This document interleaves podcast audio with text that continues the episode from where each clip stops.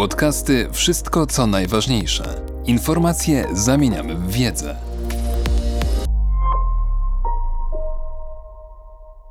Kornel Morawiecki.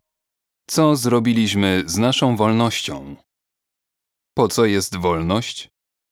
Aby jej doświadczać, aby ją poszerzać i pogłębiać. Jak my, Polacy, w ciągu mijającego stulecia od odzyskania podstawowego atrybutu wolności, czyli naszej niepodległości, korzystaliśmy z tego skarbu?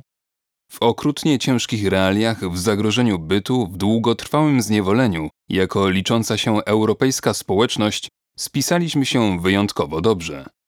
Cud nad Wisłą. Polska, 123 lata nieobecna na mapie Europy, jeszcze bez ustalonych granic, jak mało który kraj wyniszczona I wojną światową, stawiła czoła najazdowi bolszewickiej Rosji. W 1920 roku męstwem ludu i śmiałym geniuszem dowódców pokonała zaborczą potęgę. Obroniliśmy nie tylko siebie, uratowaliśmy przed nieszczęściem co najmniej połowę Europy. Bez złudzeń. W międzywojennym dwudziestoleciu ujęci w kleszcze totalitarnych potęg Niemiec i Związku Sowieckiego nie ulegliśmy mirażom ani faszyzmu, ani komunizmu. We wrześniu 1939 roku nie poszliśmy z Berlinem na Moskwę, ani z Moskwą na Berlin. Zaatakowani z zachodu i ze wschodu przegraliśmy.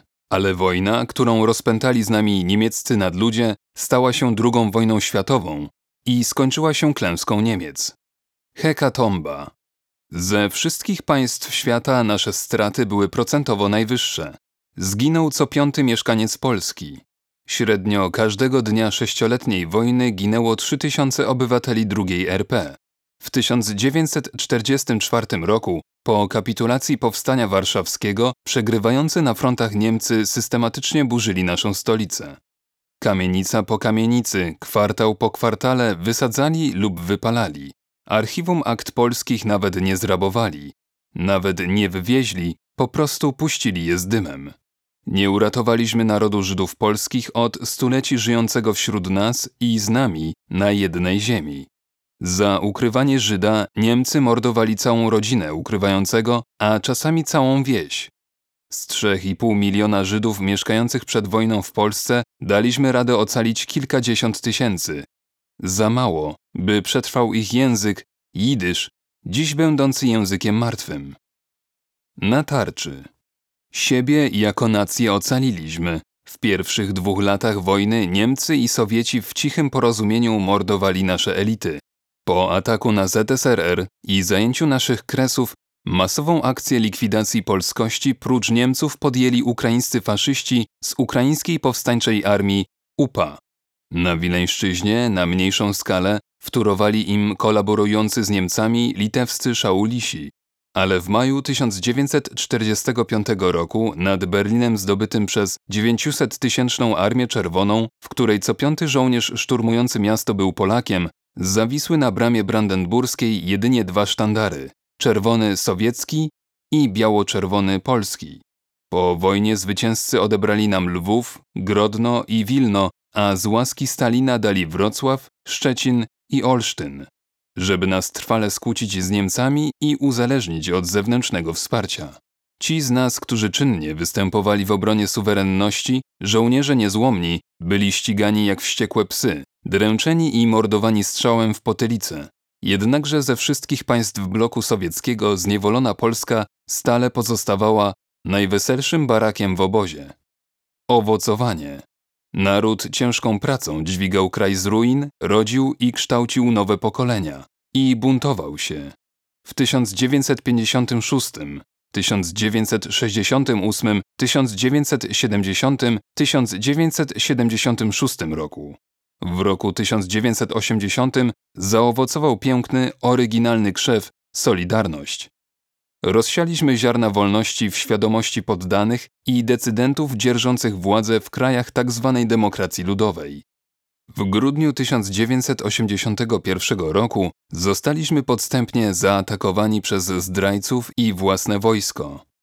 Solidarność, której tysiące reprezentantów zaaresztowano, cofnęła się do podziemia.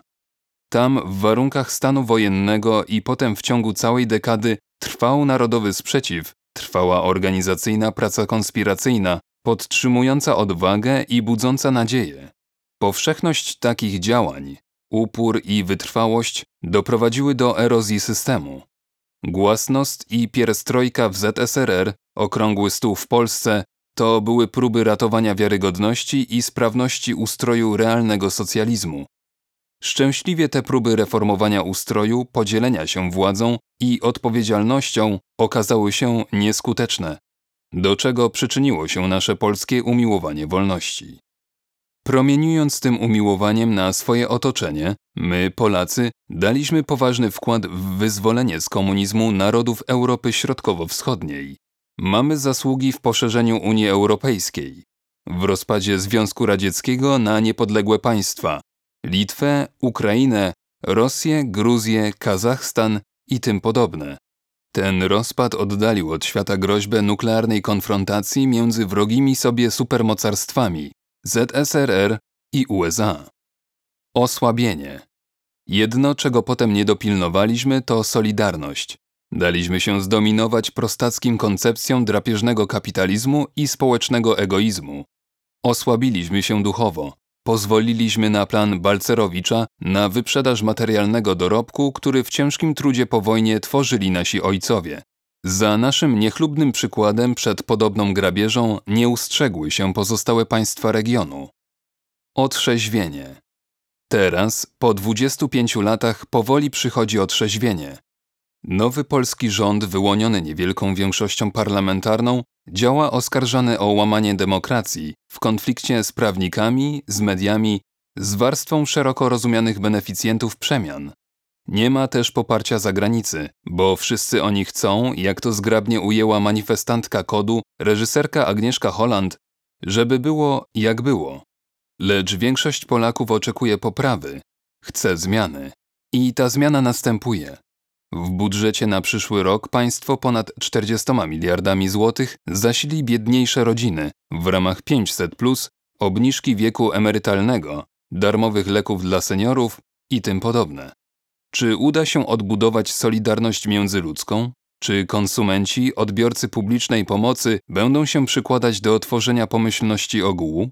Czym ich do tego zachęcić? Co zrobić, żeby obywatelom chciało się chcieć? Podobne pytania stoją nie tylko przed nami, ale przed całą wielką zachodnią cywilizacją, której jesteśmy cząstką. Dotychczas my, Polacy, spełnialiśmy zasadniczo dobry uczynek, korzystając z wolności.